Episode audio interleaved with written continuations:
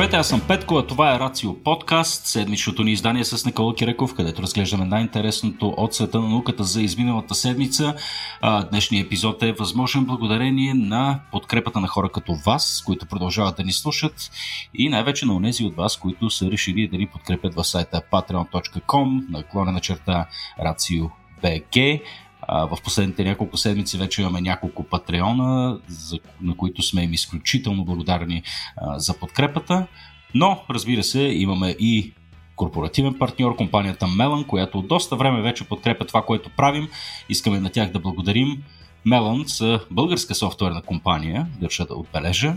Разработват много интересни високотехнологични продукти и е компания от ново поколение, в което смятам, че много от вас биха намерили удобно място за работа, където да разгърнат своя потенциал и креативност. Така че ако проявявате интерес и сте а, човек, който се занимава с а, софтуер, в всичките възможни итерации на хора, които се занимават с софтуер. Може да чекнете компанията Melon, не просто готино място за работа, но и една от малкото компании, които се занимават с това активно да подкрепят комуникацията на науката. Нещо, което ние сме си поставили за цел да правим все по-добре и по-добре. Да, не знам, Никола, ти смяташ ли, че имаме някакъв прогрес с теб в този подкаст, човече? Е, това беше най-тежкият, най-тежкият първи въпрос, който може да ми зададеш, Петко, за, за добре дошъл. Ами не знам, надявам се, тайничко се надявам. Моето усещане не е такова, но пък все повече хора ни слушат, имаме добри отзиви. Това е мястото да кажем, че а, всяка ваша обратна връзка по отношение на това, което правим, ще ни е полезно, за да го правим по-добре. Така че не се свенете, пишете ни, както за нещата, които не ви харесват, така и за тези, които ви харесват, за да знаем на какво да наблягаме и разбира се какво да коригираме. Точно така и най-добрият начин да го направите всъщност е като влезете в нашия Discord сервер, където може да свободно да си общувате с а, всички нас и най-вече с а, Никола Кереков, който е много активен там. Той може да отговори и включително и на научните ви въпроси, ако имате такива. А иначе, Никола, да прав си, аз все по-често се срещам с хора, които а, така срещат ме по улицата на най-различни места. Последно беше в маймонарника на излизане от туалетната. Един мой съгражданин от Шумен ме поздрави за Разпознаха подкаста.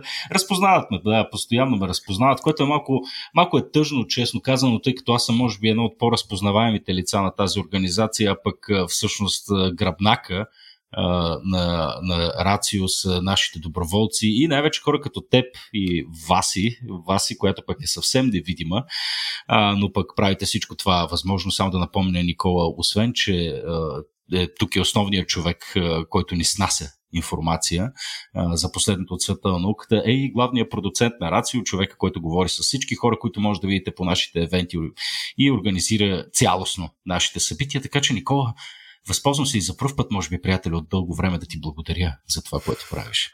О, Петко, караш ме да се чувствам неудобно. О, о така трябва, Никола, така трябва.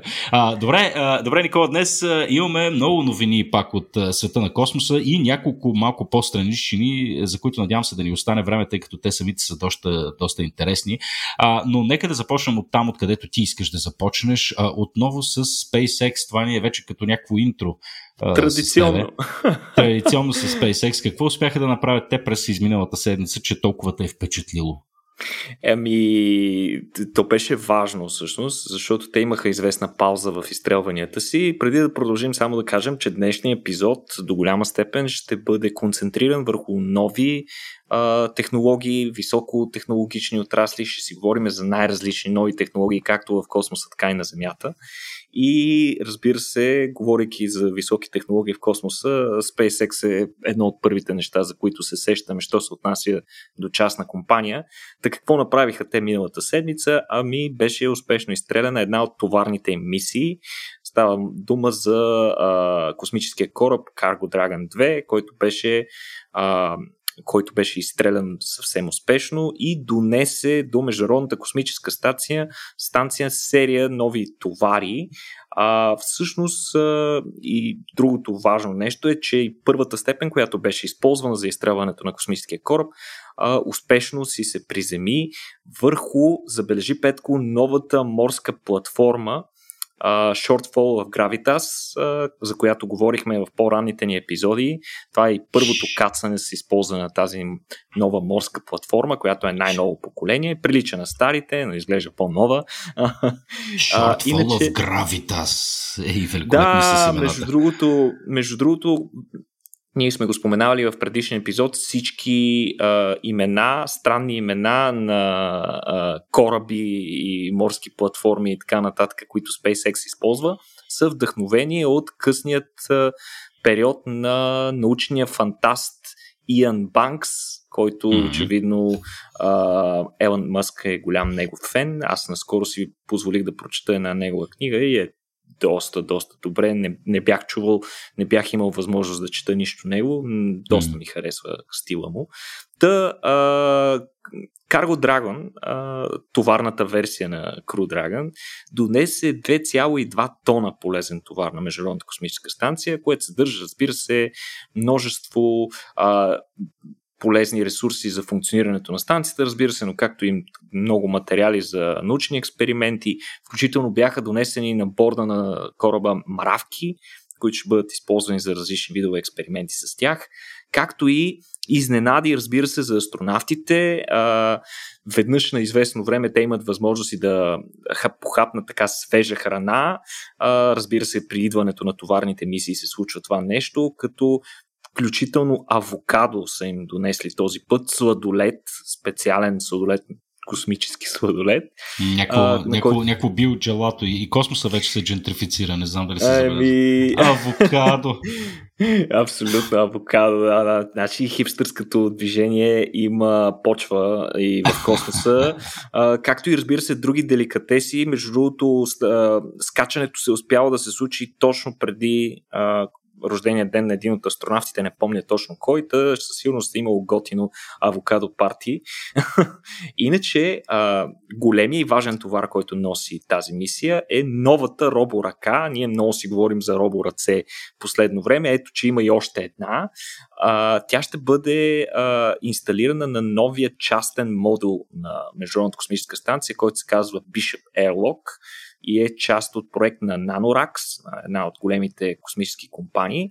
Тоест, този модул поначало ролята му е да се използва за а, пускане на частни товари, на частни а, малки микросателити, така наречените CubeSats, които ще бъдат освобождавани вместо с помощта директно на ракета от Международната космическа станция. Представи си един астронавт а, така изхвърля един CubeSat точно определен момент, така че той да попадне в правилната си орбита. А, иначе въпросната роборъка ще отнеме ролята на астронавта, така че това нещо ще се автоматизира. Друго интересно нещо за тази ръка е, че ще бъде тествана за това дали е, може да натиска бутони и да прецъква превключватели, като по този начин може да замести астронавтите при някои по-прости задачи а, в а, външната част на станцията. А, освен това, те и възнамеряват да използват подобни роборъце в бъдеще за ремонтиране на сателити в космоса. Представи си, изстрелваш един а, космически кораб, а, който съдържа много такива роборъце, пускаш ги, те си имат някакъв тип задвижване и се докарва до някой сателит, където извършват миниатюрен ремонт, с което този сателит, да кажем, може да изкара още няколко години в космоса. Така че това е нещо ново. Въпросните роборъце са доста по-малки от всички, които има на борда на Международната космическа станция, но пък според изобретателите си са доста по-сръчни. Ще видим доколко от това ще се окаже така. Иначе малко подробности за, а, за Cargo Dragon а, кораба на, на SpaceX. Това е втората му версия, между другото, която започна да лети, мисля, че от а, миналата година, като тя носи до 20% повече а, маса като товари и като размер и а, може да остане скачен с а, Международната космическа станция до два пъти по-дълго, като друго негово предимство е, че може да каца в Атлантическия океан, а, което а, по същество дава възможност той да бъде върнат, да бъде върнат а, много по-бързо, а заедно mm. с него да бъдат и върнати всички експерименти, които се връщат от Международната космическа станция на Земята. Това е много важно за такива експерименти, които трябва много бързо да бъдат анализирани след като се върнат на Земята, за да има смисъл от а, цялото нещо. А, та кацането в Атлантическия океан позволява до 9 часа след приводняването тези космически експерименти да бъдат при учените, които да ги анализират, а съответно и Cargo Dragon, космическия кораб, да се върне на Земята, където много бързо да бъде сервизиран и отново да бъде използван, което е и една от амбициите на, на SpaceX, да могат такива из, изстрелвания да се извършват буквално като конвейер. Хм. Много яко. Много яко. Но, както всичко в космоса и в живота, разбира се, е низ от успехи и неуспехи. А, да в следващите две новини ще си говорим и за малко неуспехи, които се случиха през а, последните няколко седмици. Да, между следващото нещо, което си, което си избрала, нещо, което аз гледах а, преди няколко дни, всъщност, когато, когато се случваше самото събитие. Мисля, че беше при около 3-4 дена, нали така, в края на август, опита с, да се изстрелват на, сега забрах как се казваше ракетата, вече ти ще кажеш на компанията Астра. Едно от по-странните uh-huh. неща, които съм виждал, що се отнася до изстрелвания на ракети. Не бях виждал ракета да се движи хоризонтално известно време преди да тръгне нагоре. Какво стана там, бе, Никола? Това, това планирано ли беше? Наистина, Петко, това е нещо изумително. Препоръчвам на всеки, който се вълнува, гледайки как една ракета се отделя от Земята и се впуска в своето приключение, за да напусне а, така мощната прегръдка на земната гравитация, ако мога да се изразя по-лирично. Ако се вълнувате от космически изстрелвания, трябва да гледате това изстрелване. То е наистина изумително нещо, което не сте виждали. Както Петко каза, там видяхме ситуация, в която а, космическа ракета вместо да лети директно нагоре, тя започна да се движи настрани, много подобно на начина по който се движат хеликоптерите, нали, когато кръжат над някаква цел. А, това нещо а, не беше предвидено, тъй да се каже. То се случи по неволя на ракетата на частната компания Астра. Става дума за двустепенната ракета, която не е кръстена по много а, изобретателен начин, както сме свикнали някои частни компании си кръщават ракетите. Тя се казва Launch Vehicle 0006. А, та проблем с ракетата настъпи още в началото. Наистина това беше най-странното излитане, което съм гледал през живота си. Полетът беше преклетен 2,5 минути след началото а, на много голяма височина. Тоест, след това кръжение, което направи ракетата, тя в крайна сметка успя да се възстанови и да се изстреля нагоре, като достигна до 50 км височина. Горе-долу това е нивото на така нареченото Max Q, или това е мястото, където а, структурата на ракетата изпитва най-силни въздействия и всъщност преминавайки Max Q, обикновено полета вече се смята за успешен, освен ако нещо друго не се прецака по-нагоре. Закачената камера пък върху ракетата показваше а, как при тази височина вече се започват да хвърчат парчета от ракетата, така че очевидно а, и структурно не е успяла да издържи а, ракетата. А, Ракетата не е много голяма, трябва да кажем. Тя е 13 метрова и изобщо а, а, компанията Astra си поставя за цел да използва такива по-малки ракети, като целта е да покрие а, една такава по-специфична пазарна ниша, а, която а, включва изстрелвания на по-малки апарати, като според тях а, текущите методи за изстрелване, текущите ракети, които се използват. Има, примерно, ракети за много големи товари, има ракети за много малки товари, но точно този сектор между, между малки и средни ги няма и точно там тя иска да реализира а, своят. А, да, да постави своят пазарен а, сектор. Та, а, Тестовата ракета носеше товар, в интерес на истината. Товарът беше не случайен, а на самото Американско Министерство на отбраната. Сега тук ще кажете край ракетата се разби, нали, а, американците, по, Американското министерство на отбраната повече няма да се довери на частни компании.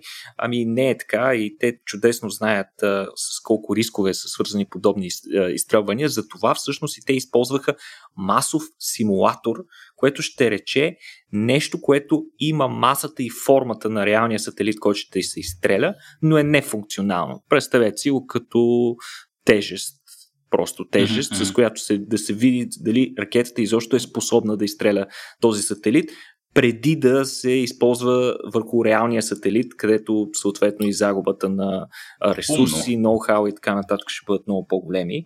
Та Астра е основана през 2016, вече споменахме за ефтините си ракети, които правят, като интересен факт е, че техните ракети Петко се пренасят в контейнери в нормални контейнери, които се качват на контейнеровозите, на големите кораби и така нататък, с което те значително намаляват разходите си по транспорт. А, те са използвали, а, изстреляли са само три ракети до сега и, за съжаление, все още нямат успех, но имат непрекъснат прогрес. Първата им ракета се разби а, малко след самото си изстрелване. Това се случи през септември 2020 година. Втората ракета която е няколко месеца по-късно, още през декември 2020, успя да достигне космоса, между другото, но и свърши горивото, преди да достигне необходимата скорост, за да постигне стабилна орбита. Така че видимо е, че достигането на космоса не е достатъчно понякога. Трябва си още, трябва да се постигне и необходимата скорост, така че да имаш а, стабилна орбита. Какво се случи? за да позволи на тази ракета да се движи по този начин настрани. За щастие, нали, а, ракетата се придвижи по посока далеч от кулата, която я държеше. В противен случай тя щеше да се спуска с нея и а, така, провала щеше да е мигновен. А, mm. Това, което се случи е, че единият от а, петте двигателя, които използва ракетата, се е случила някаква аномалия при него и една секунда след старт той се е изключил. Което какво означава, че ни остават още 4 двигателя, които са работили, разбира се, нормално, на пълна тяга, но не са били достатъчни за да издигнат ракетата, тъй като тя е преценена по такъв начин, че двигателите да а, успяват да компенсират теглото й. И поради тази причина ракетата а, е, се държала така във въздуха без да се издига, Петко, защото просто масата на ракетата не е била твърде голяма за четирите двигателя да я вдигнат. Какво mm-hmm. случва обаче, като проработят малко двигателите? Те изгарят някакво количество от горивото, масата на ракетата намалява и следователно вече от един момент нататък четирите двигателя могат да подхванат. И това, което и се случи, малко след като така покръжа ракетата около кулата си, тя започна да се издига отново нагоре. А, Разбира се. Аз си помислих, че това е, между другото, е плод на, на нарочен дизайн.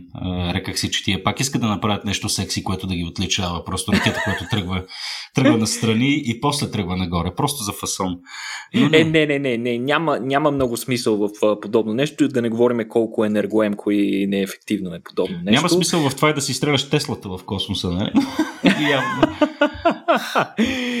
а, да, това беше чудесен пример, но а, ще имат още полети от Астра. А, обещават а, дори до края на годината да продължат, имат още няколко полета планирани. Надяваме се вече при следващите си полети да се справят по-добре. От компанията коментираха ситуацията, казаха, че а, въпреки провала, а, това е незаменим източник на данни и опит за тях и те смятат, че още с следващата си ракета ще се справят и доста по-добре. А, иначе имат, интересна истината, имат подписани 50 договора, Петко, за полети на стоеност общо над 150 милиона долара, като тяхната цел е да направят изстрелванията толкова чести, че да имат по един полет седмично, а в последствие дори ежедневни полети на такива малки ракети, с които да се извеждат малки сателити. Та ще видим как се развива Астра. За съжаление, а, доколкото разбрах, акциите и малко са паднали след а, това нещо. Тя все още не е публична компания. Предстои това да се случи също, да си пуснат акциите на пазара. Да се надяваме, разбира се, те това със сигурност ще го направят след първия си успех. А, така че следим внимателно какво се случва. Имаме определено един голям нов частен играч в сферата на космическата индустрия. Супер, да и пожелаем успех. Сега както обикновено в науката научаваме страшно много неща от успешните си опити, но научаваме и още повече от неуспешните а, опити, така че съм сигурен, че те са извлекли а, някаква полезна информация в крайна сметка от а, собствения си провал. Сега интересно ми е на мен какво научиха индийците, между другото, при а, техния инцидент, който също се случи наскоро, когато една пък цяла ракета буквално си се зриви. А, доколкото знам, това е а, малко, малко архаично подхождат, може би, тук индийците, тъй като, доколкото разбирам, това е ракета за еднократна употреба, чиято цел е да извежда във въздуха такива ге, геосинхронни спътници. Да. А, да, взривила се е тая ракета и пък на всичкото отгоре за еднократна употреба. Какво става там, Бенико? Що ами... не следват тези хора тенденциите? Индийците се опитват а, всячески да успеят да наваксват и да се превърнат в един от големите играчи в, а, на космическата сцена. И това го виждаме при последните им успешни а, мисии, включително нали, достигането на а, техният орбитален апарат до Марс и така нататък и така нататък, но а, очевидно имат някакви проблеми. Това беше и първото изстрелване, то се, първото им изстрелване за 2021 година, то се случи на 12 август.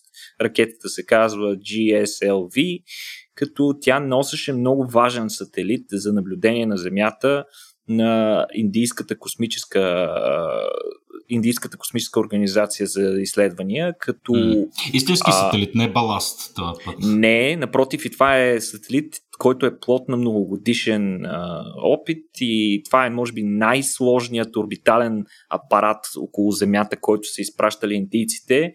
Mm, Представяш ли си лицата на хората, между другото, които са работили върху този сателит? Еми, посърнаха, да. Посърнаха доста още по време на коментарите при изстрелването, защото то беше излъчвано живо. А, всички бяха много огорчени, особено членовете на екипа, както казваш и ти. Иначе какво се случи? Тогава всъщност ракетата тръгна чудесно, не се взриви при самото си изстрелване. Това е, между другото, най-сложния вид ракети. Това е тристепенна ракета, така че индийците не си поплюват. Те имат доста сериозна космическа, космическа програма, но проблема възникна едва на последният етап запалването на двигателя на третата степен, което е около 6 минути след началото на полета и всъщност тогава нещо отказа, нещата не се случиха и съответно третата степен заедно с товара и сателита паднаха и се взривиха а, в атмосферата. А, сателитът е, както казахме, той е бил един от най-сложните и скъпи сателити, които са правили индийците. Е имал експлуатационна продължителност 10 години е трябвало да осигури наблюдение на Индия в почти реално време, при което да се проследяват пожари, природни бедствия, атмосферни явления, да се събират данни за земеделие, дърводобив и серия други неща, нещо като европейските сентинели си представи. Mm-hmm. А, преди това са имали, а, преди, преди този провал, а, индийците имаха доста добра серия така да се каже, имаха 14 успешни а, изстрелвания преди това. Това е първото от доста време насам, в което се проваля. Така да се каже, и те не са го очаквали това в никакъв случай. Разбира се, и са, зала, и са заложили доста, изстрелвайки точно а, този сателит по този начин. Имат, а, имаха планирани още пет други мисии до края на годината, след известна пауза заради проблемите им покрай COVID-пандемията, но за съжаление най-вероятно по-голямата част от тези мисии ще бъдат отложени във времето, докато тече разследването. Още не се знае каква е причината за това. А, има много възможности, но а, очевидно те са на прав път, просто трябва да да си доизпипат малко нещата. Наистина, mm-hmm. много неприятен мал шанс е, когато ракетата се провали в финалния си етап, наистина, третата степен. Това е най-огорчаващо. Това е момента, в който най-трудната част от мисията е приключила. Както казахме, mm-hmm. ракетата е преминала така нареченото Max Q, при което е под най-високи физически натоварвания конструкцията й и въпреки това пак има шанс да се провалиш. Много неприятно, да. Ами, ние, Никола, с теб записваме на 2 септември в четвъртък. Днес, за съжаление на хората, които така слушат, слушат този подкаст. А, вероятно, част от вас не за съжаление, тъй като ще присъствате вероятно на тази вечершното ни събитие. А, ще си говорим за Марс на покрива на музей, кое е едно от нашите руфтоп партита. Случват се днес, вече, вече в миналото, за унеси от вас, които слушат. Но а, така, един от основните ни гости в а, това събитие е Стоил Иванов, един блестящ, млад, разкошен български инженер, а, чийто фокус е разработването на космически двигатели. А, и той всъщност доста се развълнува. Ние на една предварителна среща всъщност говорихме за следващата новина. Той каза, че това, което японците са направили, е доста впечатляващо. Макар и позната технология, все пак е било доста трудно да се, да се направи това практически. Да, искаш ли да разкажем за какво става въпрос и какъв пробив всъщност направиха японците в космическите двигатели конкретно?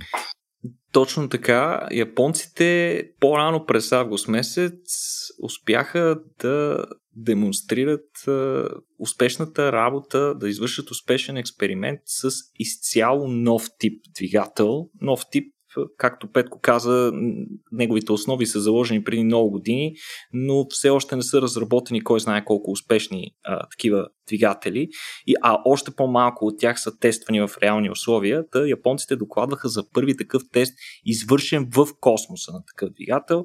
А, какъв тип двигател става дума. Това е така наречения двигател с ротационна детонация. Сега това звучи е, малко опасничко, нали, детонация. Човек като чуе винаги го свързва с е, експлозии. А, какво представлява изобщо думата детонация? Каква, каква, какъв контекст се крие? Какъв е смисъла? Детонация е тогава, когато при някаква реакция на горене, фронта на реакцията се движи много по-бързо от звука като, представи си го като ударна вълна. А, при това се получава много голямо налягане, защото горещото горило няма време да извърши така нареченото термично разширение, което е характерно за другите видове полет, например полетите на самолетите. А, при тях а, фронта на реакцията е с по-ниска скорост от тази на звука и това се нарича дефлаграция. Така че тук наблюдаваме един съвсем различен тип а, съвсем различен тип реакция в този случай, като японските учени смятат, че въпросният двигател може да се използва за задвижване в открития космос. Това е тяхната надежда. Разбира се, а, използването на детонации за придвижване има и недостатък. И това е, че тягата е прекъсната. Те са буквално а, еднократни такива действия. Не можеш да поддържаш непрекъсната детонация.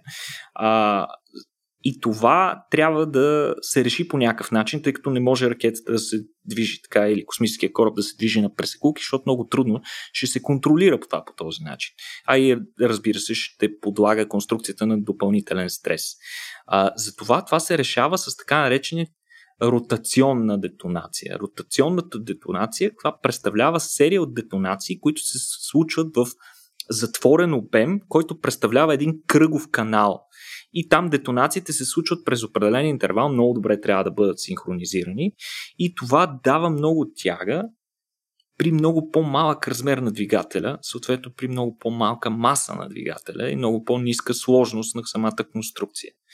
А, сега, какво са направили японците? Те са изстреляли а, малка ракета, едностепенна ракета. Тук си говорихме за дву- и тристепенни ракети. В случая си говорим за едностепенна ракета, която може да качи 100 кг на 300 км височина. След като е достигнала целевата височина, тогава едва се е задействал въпросният двигател с ротационна детонация в продължение на 6 секунди.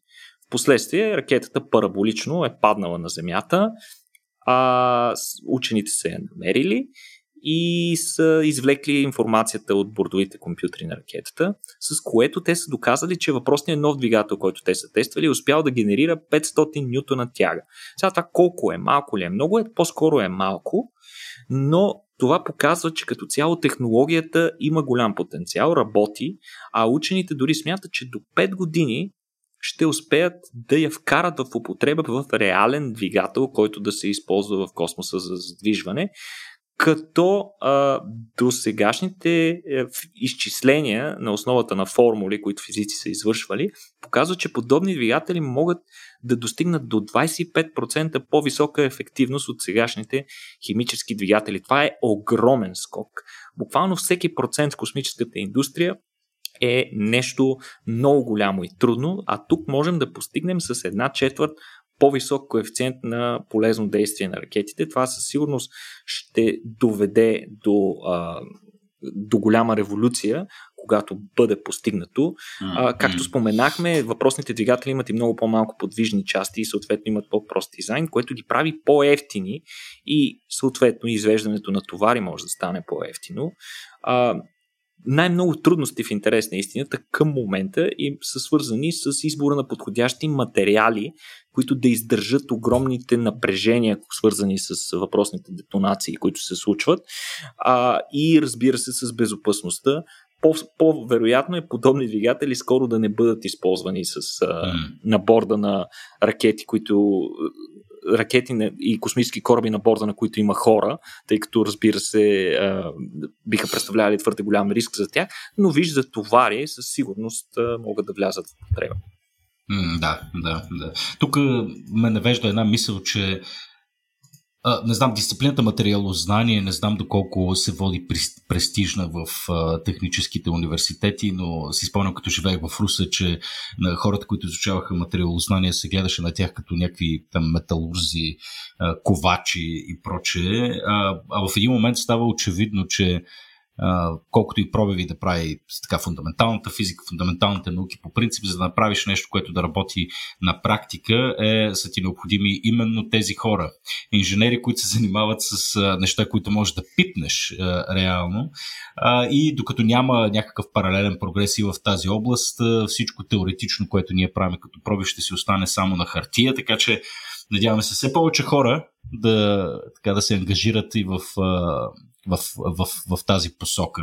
Не знам. Абсолютно. Мисля, материал, материалознанието е много голям проблем в момента, защото липсата на подходящи материали в абсолютно всички сфери на наука и технология mm-hmm. в момента буквално като котва а, забавя Задържа. и влачи прогреса на, на човешките технологии в момента. Като се започне, нали, разбира се, от правилните материали, а, за, за да си направим подходящи леки самолети и така нататък, до правилните материали а, за направа на много по-добри и а, леки, ефтини и с много по-голям капацитет батерии и се стигне, разбира се, до подходящите материали, пък с които да изградим вътрешността на бъдещите ни термоядрени реактори, които, с които пък да си осигурим ефтина енергия. Така че материалите наистина са много актуална тема и, и ще продължат да бъдат през следващите години, сигурно. Да, това ми напомня за едно видео, което гледах наскоро много кратко, в което правят демонстрация изваждат е, една от тези плочи, които се използват като защитно покритие на космическите сувалки, когато навлизат в земна орбита. Е, това термопокритие, всъщност, което ги предпазва, за да не се запалят във въздуха. Та, една mm-hmm. такава плочка я бяха вкарали в една мет, металургична фурна, а, където я бяха нагряли до червено. В смисъл, до, mm-hmm. до, до, толкова, толкова горещо, че чак лава взема да става. И след като я извадиха оттам, буквално 10 на 15 секунди по-късно, човек може да я хване с ръце съвсем, съвсем спокойно. В смисъл, толкова бързо изстива. Нали? Това е една впечатляваща демонстрация за това всъщност какво а, учените, които се занимават в тази област, какво всъщност могат да постигнат. И тук говорим за технология, която е вероятно вече на 50 на години. Та, не знам, да, да видим какво пък предстои в бъдеще. А, виждаме, че в Азия нещата продължават да се случват доста активно. А, Япония доста време си я свързваме с технологичен така, прогрес и особено с това, че Япония е известна с това, че мисля, че е чисто като пропорция от парите, които се дават за научни изследвания в страната, тя има най-висок процент заделен за така наречената фундаментална наука, което за мен беше любопитен факт, между другото. Те дават най-много за фундаментална наука като процент от, от общите им разходи за научни изследвания, но така, от друга страна виждаме и други сили, говорихме си малко за Индия. Очевидно и Китай е другата високотехнологична суперсила, която така много скоростно навлиза във всякакви, във всякакви индустрии. Именно оттам идва и следващия пробив.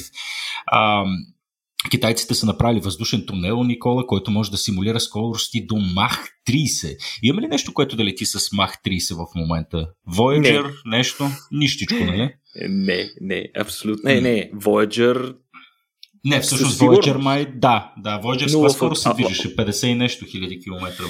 Еми, не, не мога да ти кажа вече. точно. Имаме и по-бързи апарати, но те летат в открития космос, разбира се. А, докато на Земята, така да се каже, самолети нямаме толкова mm. бързи, но има разработки на такива. Има разработки на подобни а, mm. двигатели, така наречените Ramjet, Scramjet и подобни там технологии, но нямаме все още, освен известни демонстратори, които са достигали по-малки скорости, нямаме да. нещо, което да е постигало чак толкова високи скорости.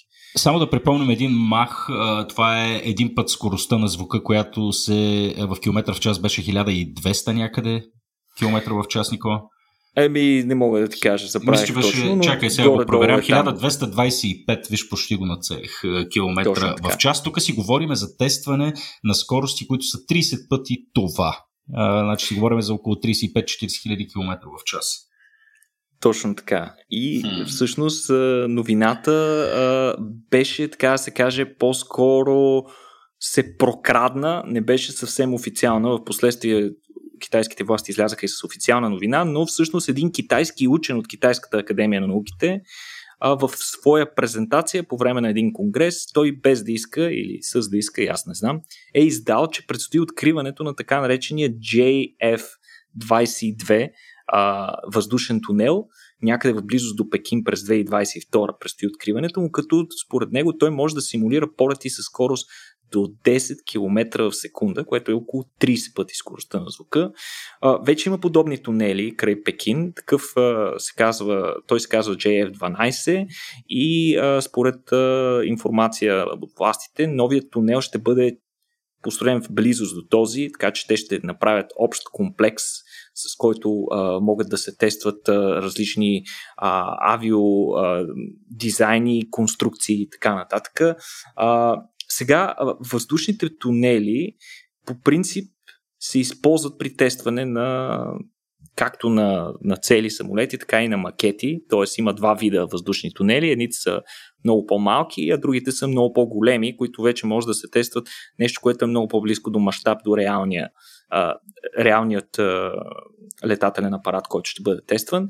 А, Та, въздушните тунели са наистина а, незаменимо средство ние да си тестваме нови дизайни на летателни средства, тъй като другия вариант, по който те могат да бъдат тествани преди нали, реалното им изпитване, е чрез компютърни симулации. И това наистина се прави. Повечето конструкции предварително биват тествани на серия такива компютърни симулации, а, но пък въздушните тунели са първия сблъсък с реалността на тези конструкции и понякога а, някои техни а, недостатъци стават ясни там, нещо, което никоя компютърна симулация не може да ти даде. А, как се правят а, по принцип такива тунели? Тунелите, които са с скорост до 5 пъти скоростта на звука, до Мах 5, работят с много мощни вентилатори. Много мощни вентилатори, които духат такава струя. Струята се поема от една тръба, която постепенно си намалява нейния радиус, с което се увеличава скоростта на струята и се достига до 5 пъти мах по този начин. Тези, които са с над 5 пъти скоростта на звука, вече не, не, не, няма толкова мощни вентилатори. При тях се използват а, газови цилиндри с гъстен въздух, а, като дори тази технология не може да работи над 20 пъти скоростта на звука. Така че тук очевидно става дума за друга технология, никой не знае каква е тя, тя се държи в тайна, но с това китайците ще се превърнат в абсолютен лидер. С това ще стане най-бързия въздушен тунел. в тунелите, които по принцип въздушни тунели с толкова висока скорост могат да бъдат използвани за разработки и тестване на хиперзвукови самолети, включително бойни и пътнически, като самолети достигащи между 5 и 10 пъти скоростта на звука, могат да достигат навсякъде, до всяка точка на планетата до 2 часа. А, това е мечтата на всеки а, въздухоплавател и на всяка авиокомпания наистина да позволи такъв а, сервис. Представи си от, а, там от, а, от Лондон до Нова Зеландия да може да стигне за такова време. Това би било наистина впечатляващо. Mm. Може да, могат да бъдат използвани между другото и за космически цели, като целта е да се а, произведат а, нека го наречеме някакъв хибрид между самолет и космически кораб, а, с което значително могат да се намалят разходите за извеждане на товари с космоса до 90%, нещо, което да може да достигне толкова висока скорост в атмосферата, че след това а, съвсем лек тласък на един а, ракетен двигател директно да го изведе в орбита. А, другото нещо, което е важно и а, според редица технологически наблюдатели показва, а, показва сериозните амбиции на Китай, които от години имат програма за китайска космическа совалка, така че вероятно въпросният тунел а, ще бъде използван и за тестване на такива дизайни. А, ще видим какво ще се случи, но а, мен ми е много интересно. А, в смисъл, според мен, струя с подобна скорост е нещо подобно на експлозия. Сигурно, ако ти сложат главата, а, ще се разпадне със сигурност. Аз ако ти сложат главата. Uh, не знам, не знам. Uh, добре, дай да минем към малко по-различните, пак технологични новини, които пък uh, мен ме вълнуват uh, доста. Сега, um, ти не си май голям фен на месото, Никола. Беше ли? Ами, ям месо, не, напротив, обичам, но не съм месояден в никакъв случай, даже напротив, целенасочено гледам да го понамаля, така че да не го ям всеки ден. А поради етични или здравословни съображения? Генерално, генерално аз се чувствам по-добре по този начин, а иначе и с а, известна съвест по отношение на собствения си въглероден отпечатък се опитвам всячески да го намаля. Mm-hmm. Да, и на мен следващото новина именно за това ми беше интересна, тъй като аз консумирам месо от някакъв вид почти всеки ден, не ме е срам да призная, но едновременно с това пък и не съм лишен от а, будна съвест, така да се каже, бидейки пределно наясно за това какво коства а, така, животновътството и производството на това месо на планетата, така, на, както ти каза, въглероден и футпринта, пък и на собственото ми здраве, вероятно, но затова избирам да не мисля сега. А, все пак и на мен ми се ще вече да се случи някакъв пробив а, и в тази индустрия, тъй, защото пък не искам да мрат а, животинки, особено гръбначни бозайници, които вече знаем, че изпитват страдание. А, така че тази новина а, така мен изключително много ми хареса и развълнува. Вече имаме, така се каже, скел nëпнато производство на а, така, на месо от клетъчни култури. Е, това са въпросните бургери, които чакаме от доста време всъщност да се появят. А, uh-huh. Това се случва в Израел. А, до какво, в смисъл, какво, как, дай ни някакви цифри, Никола, за какво говориме тук? Става а, дума, Петко, за първата истинска индустриална фабрика за месо от клетъчни култури, която отвори врати в град Реховод, който е важен образователен и научен център в Израел. Компанията, която го прави, това е става дума за стартъп, се казва Future Meat Technologies и те възнамеряват още до година, през 2022, да излязат на пазара, на масовия пазар, включително местния и в световния, като в момента те, цифрите, които те са обявили, е, че могат да произвеждат до 500 кг на ден месо от клетъчни култури, което е около 5000 хамбургера. Това не е много впечатляващо от гледна точка на факта, че по никакъв начин не отговаря на подобна, подобно индустриално производство на, на нормалните бургери, но въпреки това е голям напредък в това отношение, особено точно този тип отглеждане на месо в клетъчни култури.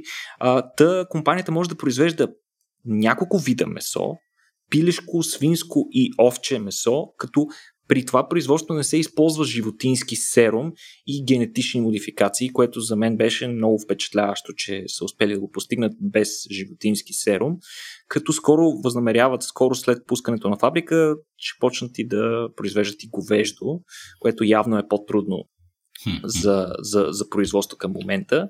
Според компанията, производството е до 20 пъти по-бързо от традиционното животновътство, като а, големия проблем на този тип технологии, защото няма какво да се лъжем, изкуствено месо и, и, и изобщо мисията за направата на синтетичен бургер е от доста дълго време се говори за нея. Аз се следа внимателно а, новините в, а, в тази сфера от доста време.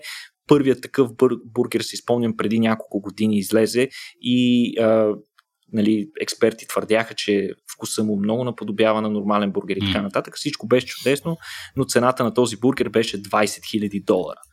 А, очевидно, а, за, да, за да достигнат тези технологии а, някаква рентабилност и да могат да, да влязат в, в реалното производство и да се конкурират с другите технологии, тази цена трябваше да бъде намалена и това последните години много се работи над него. Буквално хиляди пъти беше намалена тази цена през последните години като а, производството в голям мащаб е един от начините тази цена да се направи по-достъпна за всички, като а, при тези, при по-голям мащаб и при този тип производство с участието на клетъчни култури вместо на живо животно могат да се постигнат до 80% по-малко въглеродни емисии, 99% по-малко използване на земя и 96% по-малко използване на вода, което очевидно показва, че този тип технологии може да са до някаква степен нашият отговор към а, огромният а,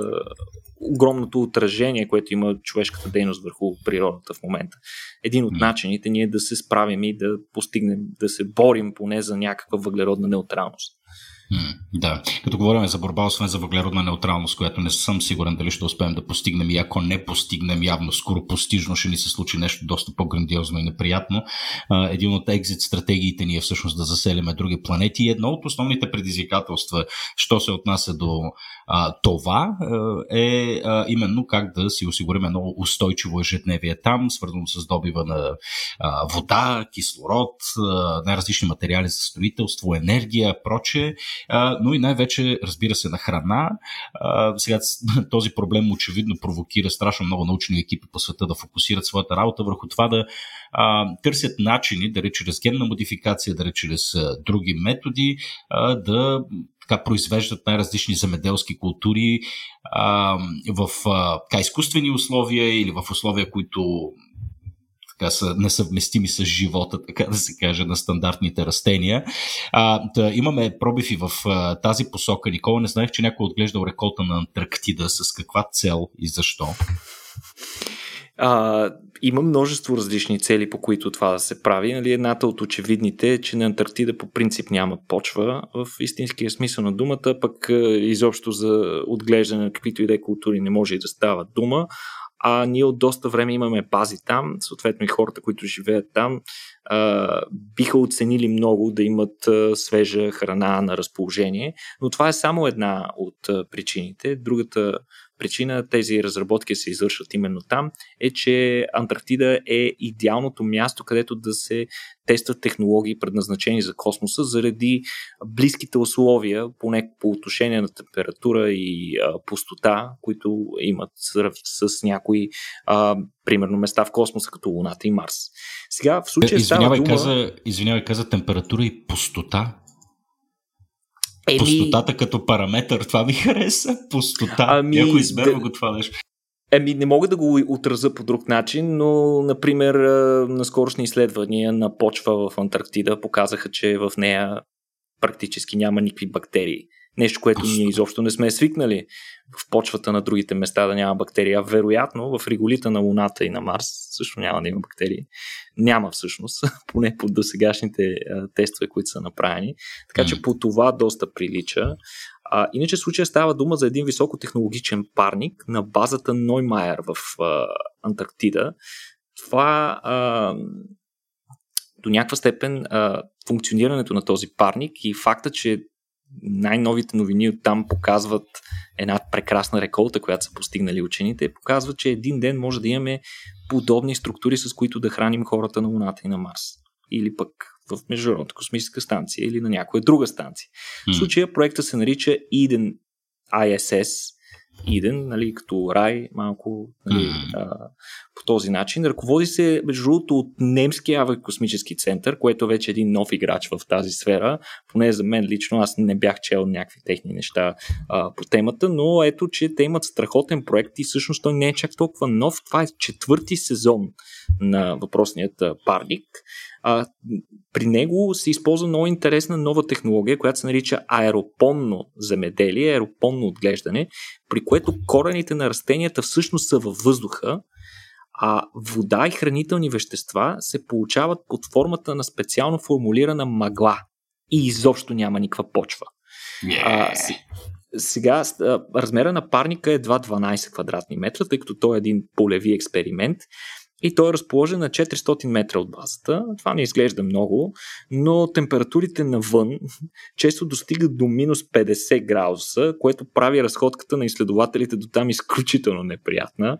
А, както казахме, подобни условия доста наподобяват на ниските температури, които ще срещнем и на, и на, на Марс, пък на Луната изобщо да не говорим, там са още по-низки.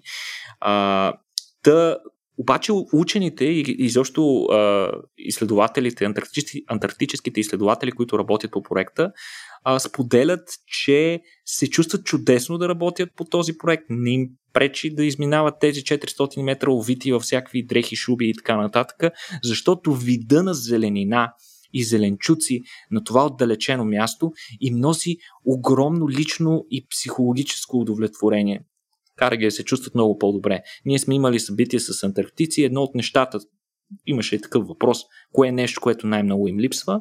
Повечето от тях казват, че зеленината е нещо, което им липсва. Тук около нас, насякъде, в умерените ширини сме свикнали, като се покажеш навън, винаги да има някаква зелена. Там зеленият цвят изобщо не съществува. Самият самата околна среда е черно-бяла, сякаш някой ти е отнел цветовете. Единственото цветно нещо, което можеш да видиш там е направено единствено само от човек. Така че това е страхотно, показва, че подобни технологии могат да бъдат използвани за повдигане на морала на, на бъдещите астронавти, които ще, бъ, ще живеят в подобни условия на други или пък дори на Антарктида, разбира се. Та, за постигането на подобно нещо, те използват три различни вида технологии.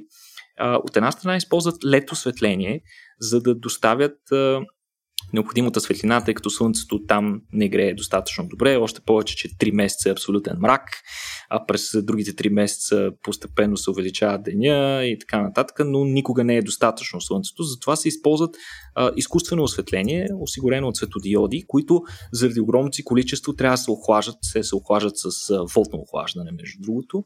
Втората технология, въпросното аеропомно отглеждане, което споменахме, и то предвижда едни такива впръсквания на мъгла на всеки 5 минути. А третата технология е свързана с допълнително обогатяване на околната среда с въглероден диоксид и и а, много стрикно контролиране на а, нивото на влажност и температура вътре в парника. А всичко това се случва, между другото, автономно, като хората помагат само на определени етапи, особено там, където се има директно манипулиране на растенията.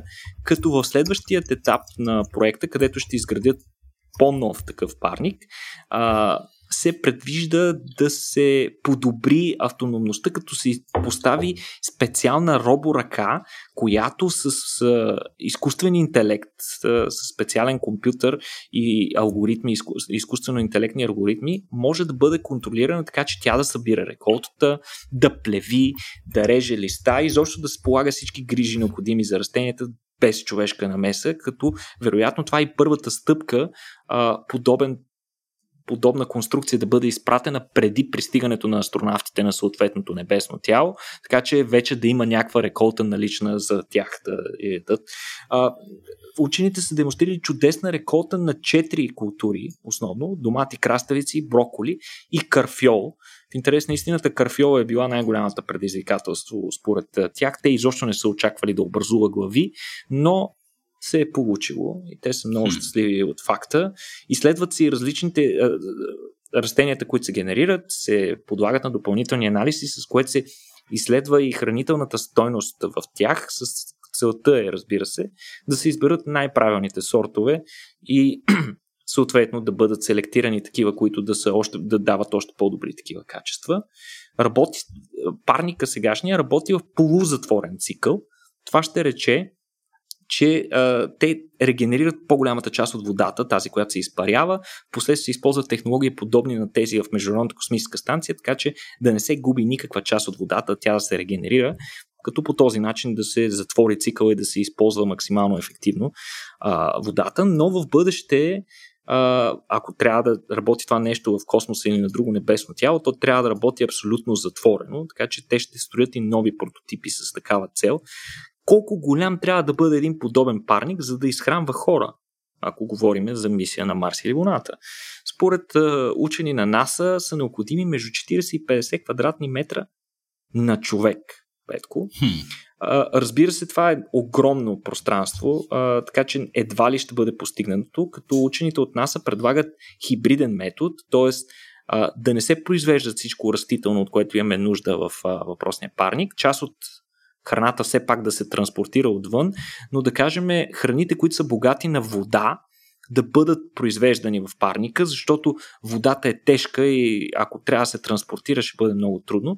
Докато храните, които са бедни на вода, като рис и бобови растения, да бъдат пренасени, тъй като от една страна нали, те нямат вода и по-лесно се пренесе голямо количество и просто после да се добави вода, а, и от друга страна те пък са и много по-трайни могат много по-дълго време да издържат и да се съхраняват.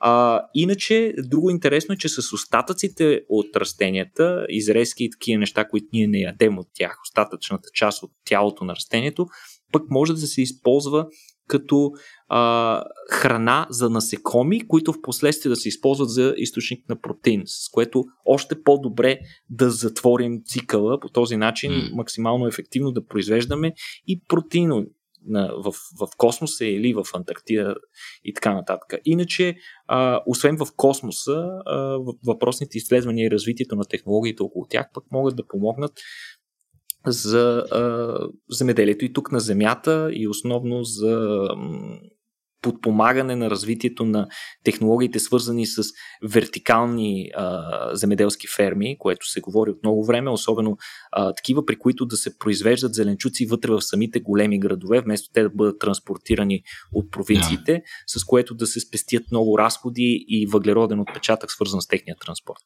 Да, това е едно от по-яките решения, между другото, които съм срещал. Да, представи си небостъргач, един изцяло зелен небостъргач, който да дава храната за целия град. Това би било страхотно. Фантастично, фантастично. Като си говорим за бъдещи неща, между другото, а, така очевидно решаването на проблемите с климата е свързано с всякакъв вид а, подобни решения. Едно от основните неща, върху които трябва да обърнем внимание, обаче се свежда и до така повишаваща температура в а, градовете. А, сега имаше няколко новини наскоро, че Атина мисля, че стана първият а, град, който си назначи специално кмет, който да се бори с климатичните промени в града и да предприема мерки за това градът по някакъв начин да се охлажда. А, сега ние скоро няма да напуснем градовете, ще ставаме вероятно все по-урбанизиран вид, така че това а, е изключително така, важно, важно нещо, на което трябва да обърнем внимание. Но освен такива градиозни а, решения on scale, а, е необходимо да се търсят и други начини а, така за подобряване на нашия комфорт, нещо от което безспорно ще се нуждаем. И а, тук опираме и до последната новина, която, Никола, аз се позволих а, да поставя и на първо място от гледна точка на това, че епизодът ни ще се казва така, а, именно за охлаждането на дрехи. Сега предполагам хората са леко а, така, тези, които са били заинтригувани от заглавието, вероятно си казвате, чак накрая ли бе, брато? нали, това, това, е, това е някакъв, не знам, някакъв маркетингов трик или вероятно някаква а, не знам, а, заигравка тук, но да, сигурност новината е много интересна. Имаме така разработена нова охлаждаща материя за дрехи. Предполагам, че това е нещо, което всички ние очакваме, имайки предвид колко горещи, горещи дни имахме напоследък. Така че, Никол, разкажи ни за какво става въпрос тук. Ами, като за финал.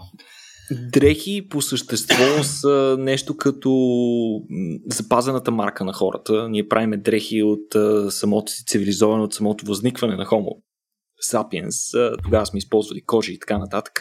От тогава Което нека си сега... ни поставя, кой нека си ни поставя в позицията на това, че ние сме гости на собствената си планета от самото начало. сме, сме като астронавти, които се опитваме да се изолираме и дрехите е един от начините, да.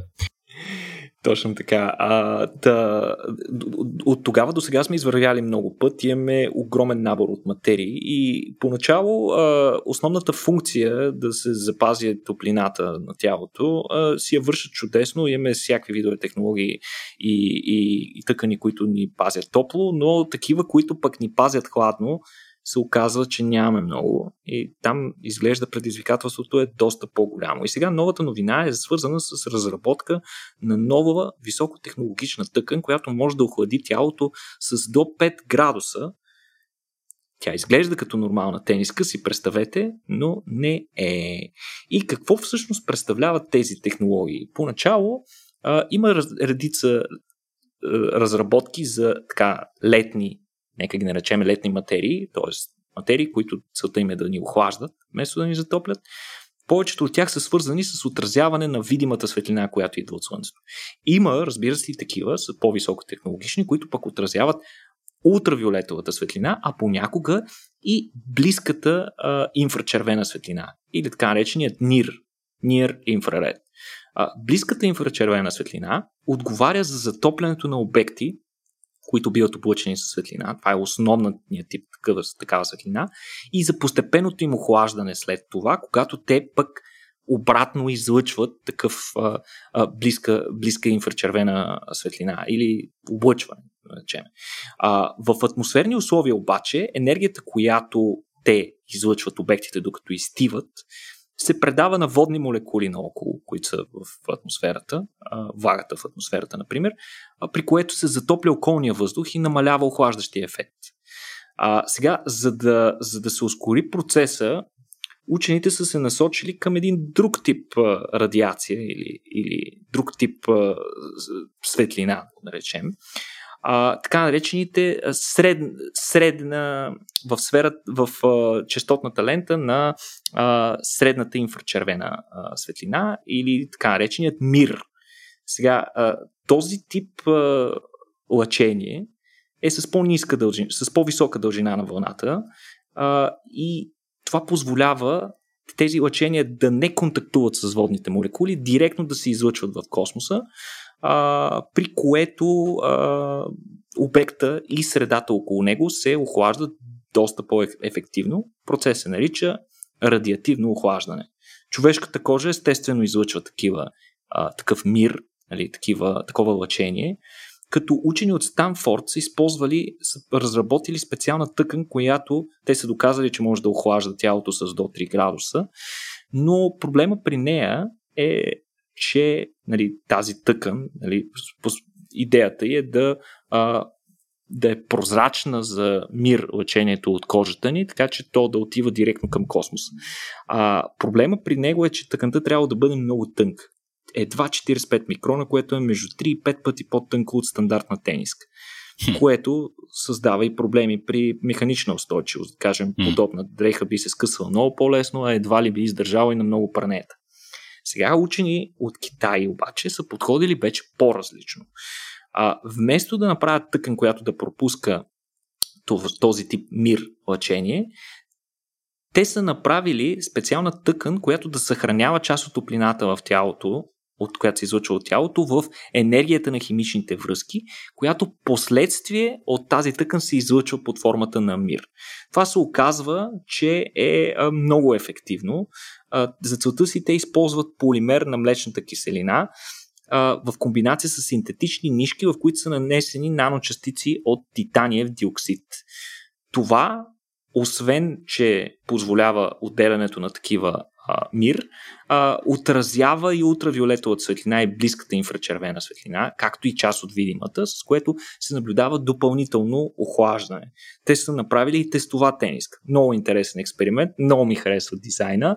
А, всъщност те са направили тениска, която половината е направена от този материал, другата половина е направена от стандартен памук с същата дебелина с тази тениска те са облекли един от членовете на екипа и са го поставили на директна слънчева светлина в продължение на един час. Сега, какво ли не трябва да издържи човек в името на науката? А, и след това те са измерили с помощта на датчици температурата на кожата под съответната тъкан. И действителност, те са установили с 5 градуса по-ниска температура а, под а, новата високотехнологична материя. Това се вижда, между другото, и на инфрачервена камера, с която се снима човека в продължение на експеримента, а и дори самият човек докладва, че се чувства много по-комфортно от тази страна, където е а, новата материя. А, според а, китайските учени, въпросната материя и въпросната технология вече готова за приложение, като те смятат, че тя би довела в индустриални мащаби до увеличаване на цената на тъканите с едва 10% и съответно може да се комбинира и с налични тъкани. А, това не е ясно до каква степен ще се получи. Разбира се, а, доста учени а, са обнадеждени от резултатите на китайските си колеги, но разбира се, подлагат на известна критика техните резултати. Една от причините за това е, че а, тъканта разчита на близък контакт с кожата, при което тази енергия да се предава директно на, на, на новата тъкан. А, ако докато всички знаем, че най-комфортни са тениските, когато те са малко по-свободни около тялото, mm-hmm. позволяват ни повече движение и така нататък, което според тях, ако се говори за стандартна тениска, а, би намалило доста коефициента на ефективност на подобно охлаждане. Но развитието на подобни технологии продължава при всички случаи, а, така че съвсем скоро, според мен, можем да, да видим и, и, и, и нови изобретения в тази сфера. Аз лично преди години бях чел за някакво, някаква специална материя, мисля, че пак беше тениска или някакъв свичер, в който а, бяха прекарани специални микротръбички, по които се движат а, някакви течности, а, като някъде в тениската имаше малка слънчева батерия, с помощта на която се доставя енергия на тази течност да се охлажда. Да беше много, много особено беше. Е, това ми се струва малко прекалено, като ризница. да, не знам, не, знам как ще се, не знам как ще се пере подобно нещо. Но да, както казваш ти, а, комфорта винаги е бил на първо място. А в последно време последните летни е, месеци показаха, че горещината е сериозен проблем, а всички а, данни сочат, че той ще се задълбочава. Така че да. трябва да помислим и за собственото си, собствения си гардероб. Какво високо технологично ще носим, за да го решим този проблем. И за собствените си тела, Никола, тъй като изглежда, ако това се превърне в а, така основната материя поради ред съображения, тя задължително следва да е slim fit, а, което явно ни доближава и до а, тези добре познати ни визии за бъдещето, гатъка и прочее, където виждаме хора, всичките са се ни прилепнали облекла, което не знам колко, колко е привлекателно, но все пак а, явно, явно вървиме и в тази посока. А, добре, Никола, час и 5 минути. С тебе си обещахме да го направим за 45 минути и пак не ни се получи. Явно така добре си, добре си общувал. Ами, надявам се и на нашите слушатели да им е било интересно. В случай, че това е така, моля ви да продължите да ни слушате или да ни подкрепите в сайта patreon.com на на черта RACIO.BG. Благодарности на вас, че останахте до края. Благодарности на Никола за блестящата подготовка и хубавия разговор. И не на последно място, благодарности и на Мелан за подкрепата, която, които те ни дават от вече не малко време. А, последни думи за Мелан, българска софтуерна компания, които си търсят таланти като вас, така че ако вие сте в етап от живота си, в който искате да промените нещо а, и дето се вика да си паднете на пъпа, а, пробвайте с Мелан. Благодарности на Мелан, благодарности на вас още веднъж. Чао, Никола, и до следващия път. До скоро.